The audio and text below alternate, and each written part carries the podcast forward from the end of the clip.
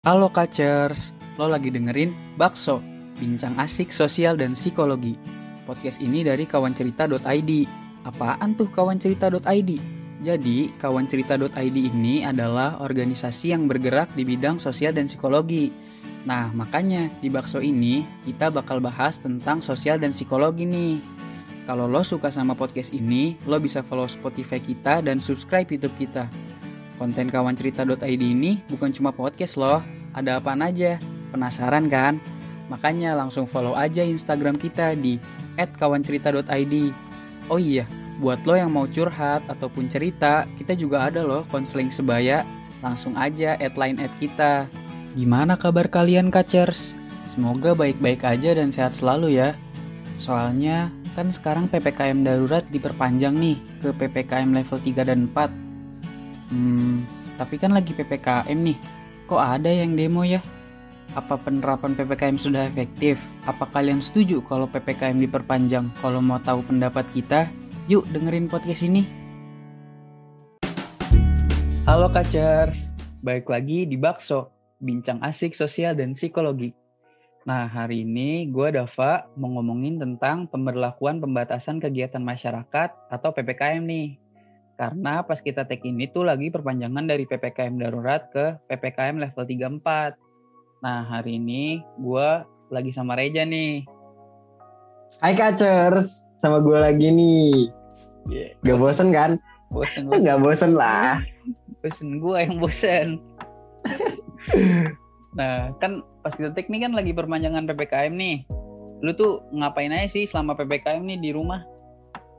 Ya selama ppkm nih. Sebenarnya sama aja sih kayak psbb kemarin. Sama juga kayak awal-awal uh, pandemi ya. Semua dilakuin dari rumah gitu kan. Cuman bedanya kalau misalnya di ppkm ini semuanya full dari rumah gitu. Kayak orang tua gue juga uh, kerjanya dari rumah. Terus kita juga kan kuliah mahasiswa dari rumah. Kalau misalnya ada kegiatan organisasi atau komunitas rapatnya juga dari rumah. Pokoknya apa apa dari rumah dah. Cuman nggak boleh ke kafe di mana kita harus take away nggak boleh dine in jadi eh, nggak uh, boleh main-main lah. Kan nggak boleh main-main sih. Cuman kan ppkm pembatasan uh, kegiatan masyarakat ya kan? Jadi kayak yeah. lebih dibatasi aja untuk apa ya ketemu-ketemu orang. Kalau zaman sekarang ya biar supaya penyebarannya juga nggak makin banyak gitu. Kalau gue juga sama keluarga sih seringnya nyetok gitu ya. Makanya nyetok makanan. Jadi kalau misalnya ada keperluan yang mendadak banget sih di, di list dulu gitu. Untuk hari ini tuh apa yang perlu untuk hari ini apa yang perlu. Jadi keluarnya untuk keperluan seminggu itu bisa lah. Gitu. Hmm. di di dibeli di dalam satu hari. Kalau lu sendiri gimana nih kak? Ya gue juga sama lah kayak lu. Kuliah juga masih online gitu kan. Tapi sekarang pas lagi ppkm level 34 ini gue tuh udah libur. Jadi gue nggak ada kerjaan apa-apaan nih nggak ada kesibukan apa-apaan keluar rumah juga nggak pernah. Sekarang kalau misalnya gue olahraga ya paling di dalam rumah aja sih gitu. Nah kan uh, eh, ppkm nih dari ppkm darurat ke ppkm level 34 nih kan diperpanjang nih. Tuh tanggapan lu tuh gimana aja kalau mengenai perpanjangan itu sih kayaknya gimana ya kan PPKM ini pemberlakuan pembatasan kegiatan masyarakat ya kan. Dibuat pemerintah kebijakan pemerintah untuk menangani pandemi COVID-19 di Indonesia. Jadi ya kayaknya uh, baik sih pemerintah biar supaya masyarakatnya juga nggak terpapar untuk apa namanya untuk tidak terkena virus COVID-19 tersebut. Cuman uh, bisa kita lihat PPKM ini sebenarnya nggak beda jauh sama PSBB bedanya cuman kita ada ngalamin ganti nama sebanyak 8 kali tau kan itu hmm. juga ada di ini kan Instagram udah banyak banget 8 kali ganti nama yeah, yeah, sampai akhirnya di level 34 kan ya intinya hmm. kayaknya uh, sama aja sih untuk perpanjangan ini juga untuk kayaknya kebaikan Indonesia biar supaya uh, terhindar dari paparan COVID-19 supaya nggak banyak banget gitu. Hmm, hmm, hmm. Tapi lu setuju gitu kalau misalnya diperpanjang gitu? Ya kalau misalnya ditanya setuju nggak setuju namanya kita juga rakyat ya jadi ngikutin hmm. kebijakan dari pemerintah gitu ya mm-hmm. ya mungkin aja di balik itu semua uh, ada tujuan yang ya pasti punya tujuan sih makanya dibuat mm-hmm. kebijakan gitu cuman biar supaya kitanya juga kebaikan masyarakat dan rakyatnya juga kali ya Iya. gitu sih Soalnya angka COVID di Indonesia kan sebenarnya sedih ya, udah banyak banget Iya. gitu.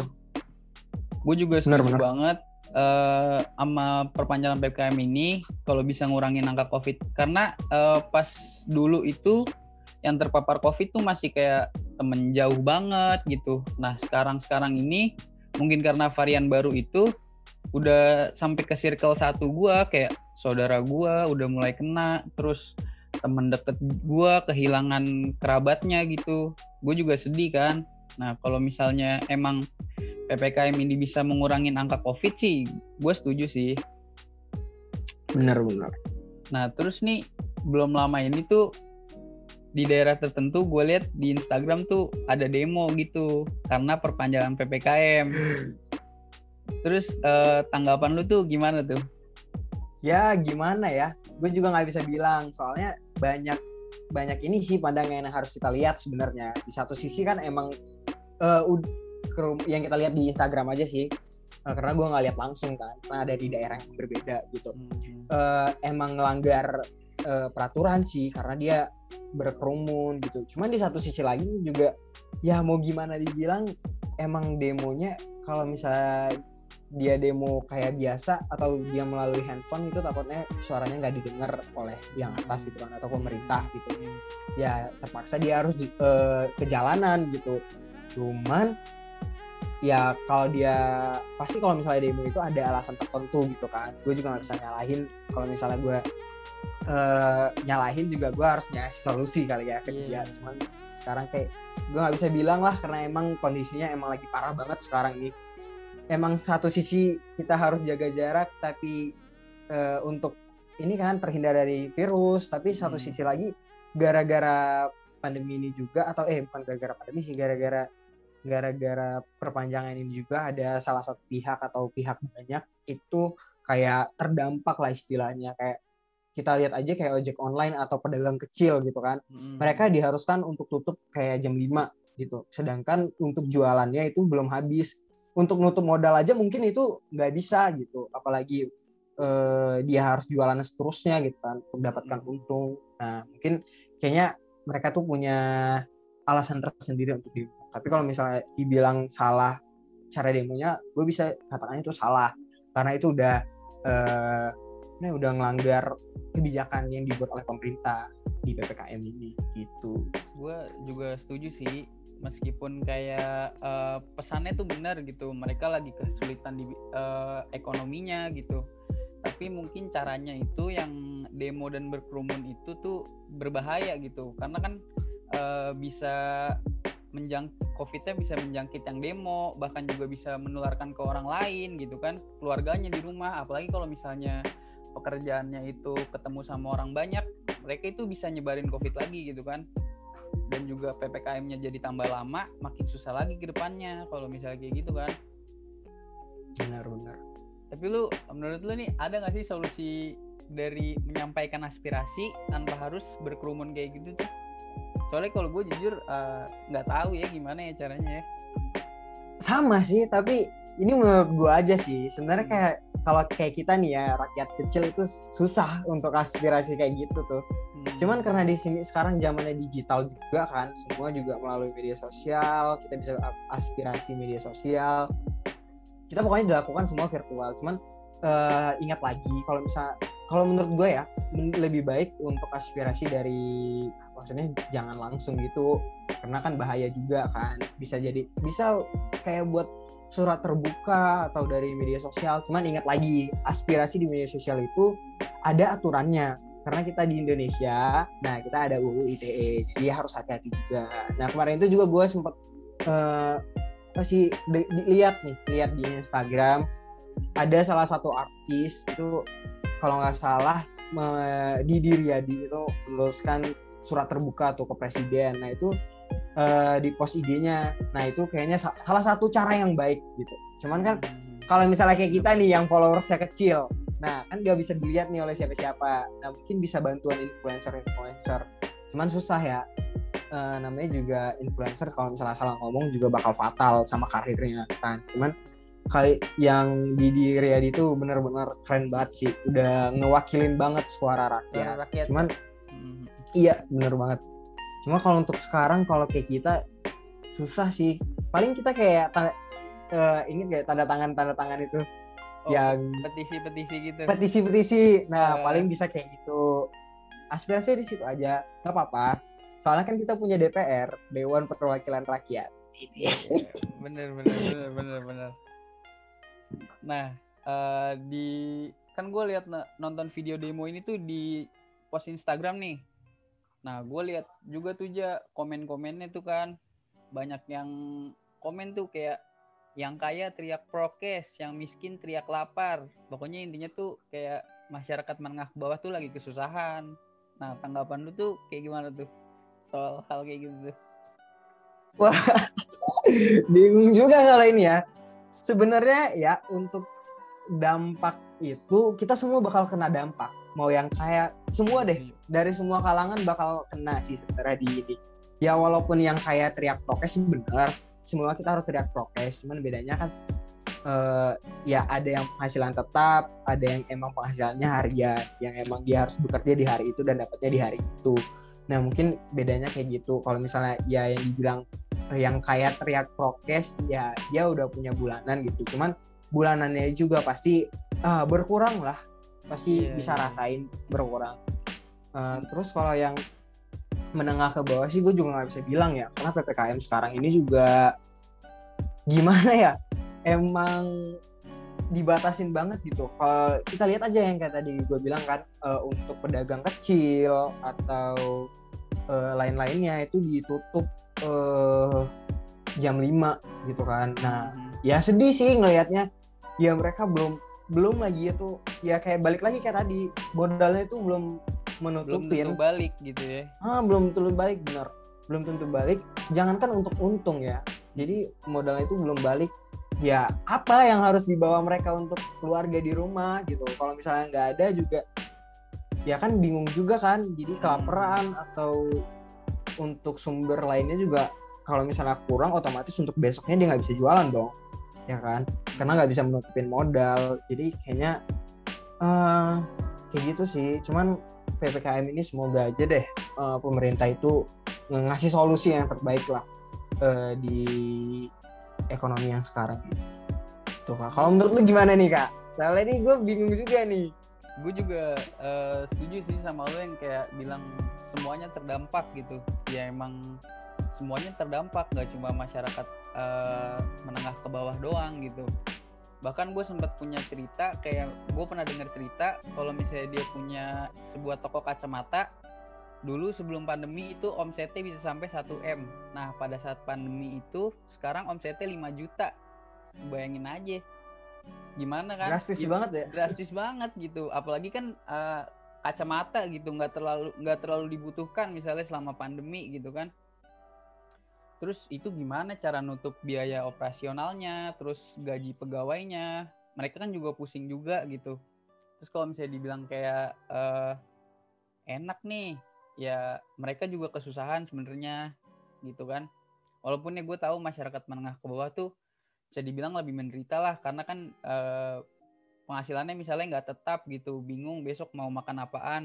Ya tadi semoga berharap pemerintah bisa ngasih solusi yang eh, lebih baik lagi gitu. Iya bener buat masyarakat menengah ke bawah. Tapi eh, sebagai rakyat nih apaan sih yang kita lakuin nih harusnya nih gitu di masa ppkm ini nih? Menurut lu gimana nih? Aduh gimana ya? Kalau menurut gue nih ya tapi gue nggak bisa ngasih statement ini untuk rakyat tapi Hmm. karena gue yang ngerasain sebagai mahasiswa nih. Mm-mm. kalau untuk urusan kegiatan masing-masing mungkin mereka punya eh, jalurnya masing-masing atau mungkin eh, ada kegiatan lain-lain. Karena gue ngerasain sebagai mahasiswa jadi kayaknya gue bisa bisa ngasih tentang apa yang harus dilakuin untuk eh, sebagai mahasiswa kali ya. Nah untuk kayaknya untuk mahasiswa di ppkm kali ini banyak banget tuh hoax-hoax yang beredar gitu kan. Tentang ini tentang itu tentang itu.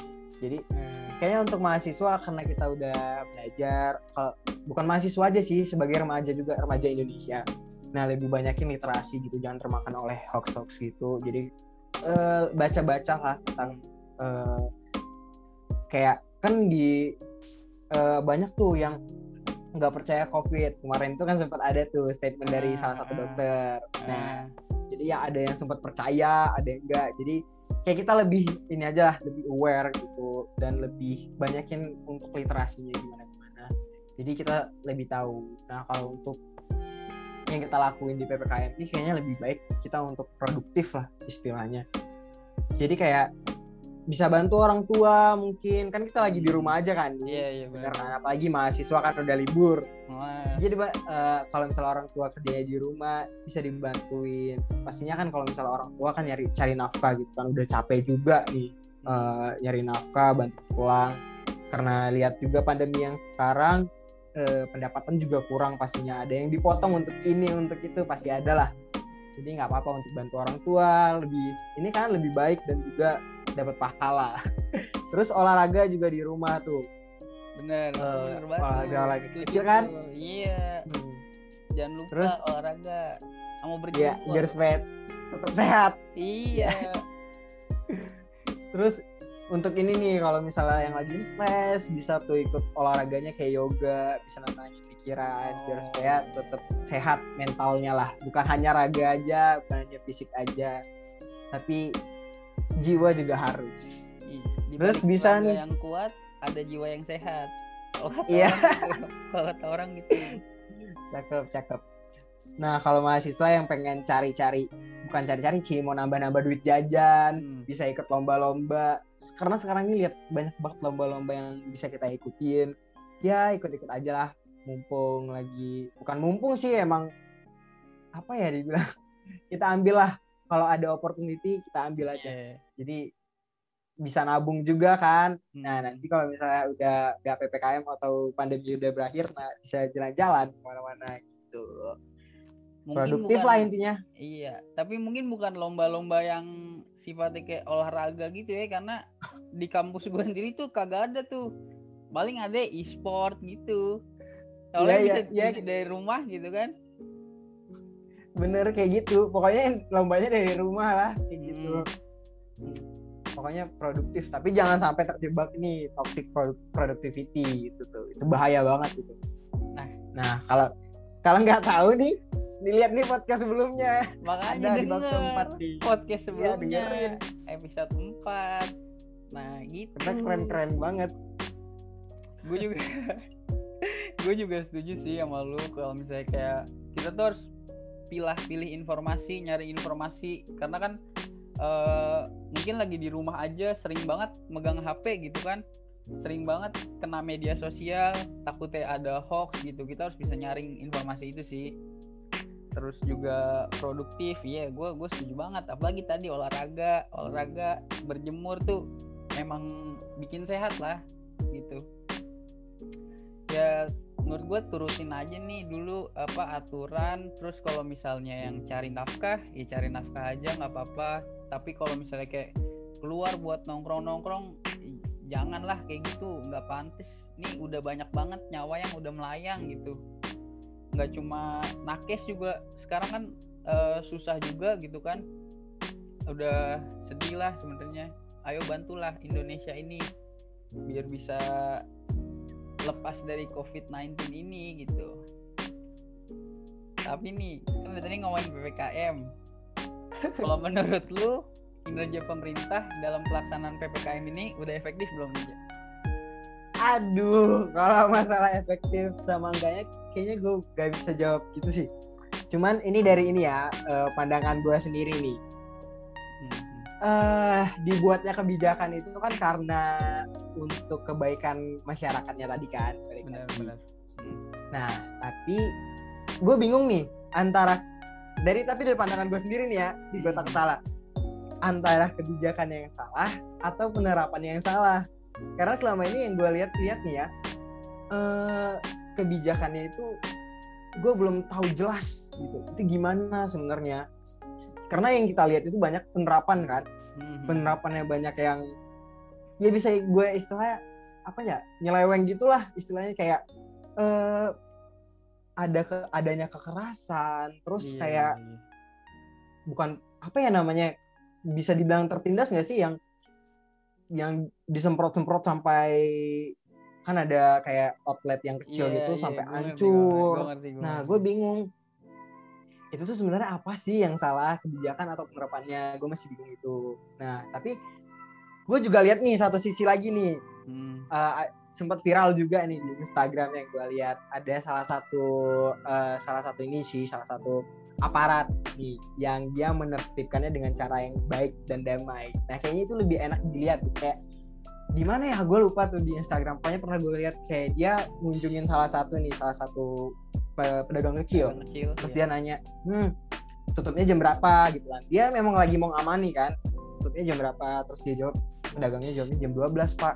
Terus bapaknya nawarkan langsung kan "Eh, jam 12 boleh tutup nggak? Katanya biasanya penghasilan sehari-hari berapa? Gitu kan. Terus datang pedagangnya jawab "Eh, biasanya 200 terus dia tuh tanpa kayak nggak nggak halus hancurin hancurin apa dia bilang ya udah ini 200 tapi kamu tutup ya jam 12 nah kayak gitu lebih aman. Ya walaupun nggak usah ngasih duit juga nggak masalah tapi kita bisa eh, misalnya ngasih ngasih pengarahan aja lah gitu kan. Itu kayaknya lebih enak daripada harus pakai kekerasan ataupun kayak tindakan yang apa ya yang sampai cuman mungkin gue nggak tahu ya di balik itu semua atau sebelum itu terjadi apa nggak tahu. Cuman kayak yang kita lihat aja nih yang dari gitu cuman ada juga sih yang keren nih. Kemarin tuh gue sempat ada lihat sebelum jadi satpol ah, jadi nggak apa ya. Salah satu aparat tuh ya. Ya bisa kita katakan satpol pp sebelum dia bekerja itu dikasih arahan sama kepala kepala satpol pp-nya nah kepalanya itu kalau seingat gue bilangnya eh apa ya jangan jangan usir untuk mereka jualan gitu. Kita ngusirnya itu yang ada kerumunan. Nah kayak gitu kalau menurut gue itu bener. Jadi mereka tuh cari nafkah katanya. Mereka cari nafkah. Jadi nggak nggak salah mereka cari nafkah. Yang salah tuh pada saat kerumunannya. Jadi yang dia harus dibasmi itu sebenarnya kerus ke kerumunannya itu. Karena kan bisa menyebabkan ini kan. Eh, menyebabkan eh, paparan sinar eh paparan sinar lagi. Paparan covid covid. Covid itu Iya. ah, covid lebih lebih cepat lah gitu istilahnya karena lebih banyak juga gitu kan. Jadi kayak ya emang bener sih sebenarnya mereka tuh apa nyari nafkah nyari duit gitu kan. Ya kenapa harus disalahin atau ditutup dengan cara yang nggak baik benar gitu. ya. Hmm, nggak bener. Gue sih sedihnya lihat itu kadang kasihan juga ada yang sampai nangis. Iya, bahkan iya. banyak banget yang ngelawan gitu kan cari duit. Ya kalau sampai dia bilang gini kalau lu mau lu ngasih gue duit biar gue tutup nih semuanya. Terus ada lagi yang lu bayar uang sewa gue nih kalau nggak gue tutup sekarang. Gitu sampai gitu. Sedih sih sebenarnya cuman kayaknya untuk efektif tidak efektifnya gue kurang tahu. Karena sebenarnya yang dibuat kebijakan itu adalah untuk kebaikan eh, masyarakat, masyarakat juga dan juga kebaikan Indonesia ya kan Hmm. cuman mungkin pada saat penerapannya itu ada miss atau enggak kurang optimal mungkin itu aja gitu kalau menurut lu sendiri gimana nih kak tadi kan pandangan gua kan Ah, pandangan lu ah, gimana ah. nih? Ya mungkin tadi kayak yang lu bilang tuh kayak ada eh, cara penertiban yang nggak seharusnya gitu. Itu mungkin oknum aja mungkin gitu kan ataupun miskom gitu. Sebenarnya nih eh, kalau dari data tuh sebenarnya tuh udah sukses sih itu nurunin angka COVID-19. Tapi menurut gua pemerintah itu juga harus lebih perhatiin rakyat menengah ke bawah kayak misalnya pembagian bansosnya itu harus lebih merata dan tepat sasaran gitu loh biar bantu mereka juga jadi nggak cuma kayak eh, melarang mereka untuk berjual bukan melarang sih lebih ke yang tadi lu bilang kan kayak yang salah itu bukan nyari nafkahnya tapi kerumunannya gitu kan. Nah pokoknya masyarakat yang jualan itu nggak apa-apa tapi jangan berkerumun gitu. Kasih solusi juga buat mereka. Kalau misalnya selama menuruti prokes itu nggak apa-apa gitu ya benar sih. Aman-aman aja ya. Cuman Mm-mm. kayaknya kurangnya sekarang kurang optimalnya eh, kayaknya solusi masih belum masih samar gitu. bisa kita katakan kayak gitu ya. Hmm, hmm, solusi dari pemerintah masih masih kurang lah hmm. untuk soalnya kita nih ya diberhentiin eh, ibarat kayak mall yang berhenti dari jam 1 sampai jam eh bahkan sampai ditutup. Kalau di kalau di daerah gue itu ditutup. Mall mall semua ditutup kan Nah, bayangin di satu mall itu ada berapa banyak karyawan kan? Iya benar. Ya, kalau-. Pemasukan nggak ada, malah perusahaan eh, bayar gitu. Ya, Hmm. terus ya nggak masalah kalau misalnya bayar ke perusahaan gitu kan. Nah, setelah kehidupan lanjutnya, ya mungkin satu satu bulan dua bulan oke lah, tapi nggak mungkin seterusnya kan? Ya perusahaan bisa bangkrut. Ya Hmm. kalau perusahaan bangkrut nggak ada lagi perusahaan yang buka-buka habis itu kan. Hmm. Tapi kehidupan selanjutnya nih yang harus kita juga lihat. Si karyawan itu ke mana? Bakal banyak pengangguran kan? benar kalau misalnya benar. kayak gitu. Kayaknya Karena- harus ada sih solusi yang tepat. karena ya kalau tadi lu bilang kalau sampai mall tutup eh, karena ya mau nggak mau perusahaan itu kan nggak ada pemasukan jadi dia eh, bisa kayak ngelakuin PHK gitu buat pegawai-pegawainya kan karena nggak ada pemasukan gitu loh Benar, benar. Kayak gitu. sedih sih menurut gue ya tadi menurut gue pembagian bansos itu harus merata dan tepat sasaran gitu Ya, benar. terakhir nih Ja pesan buat para kacers nih di masa ppkm kayak gini nih apaan nih Ja Kalau pesan buat catchers paling gimana ya? Pesannya untuk ini aja sih, jaga kesehatan. Hmm. Kalau keluar ada urusan yang mendadak aja, jangan terlalu sering nongkrong dan lain-lainnya. Ya walaupun ada yang di kecil, ada di daerah yang yang nggak terpantau oleh aparat atau satgas, ya tetap jaga juga eh, kesehatannya, tetap atuhi prokes yang ada biar supaya eh, COVID-19 cepat berlalu gitu. Paling Amin, itu aja sih. amin. Terus uh, biar supaya terhindar juga dari hal-hal yang buruk lah istilahnya gitu. Aja sih pesan dari kita buat Kacers nih. Kita bakal tetap update podcast tiap minggunya dan bakal bahas hal yang sangat menarik nih. Biar nggak ketinggalan terus aja pantengin dan follow Instagram kita di @kawancerita.id dan kalau lo suka podcast ini follow Spotify kita dan YouTube kita nih. Subscribe. Udah sih itu aja dari gua. Dari gua Dava pamit. Eja juga pamit. Dadah kacers. Dadah Kacers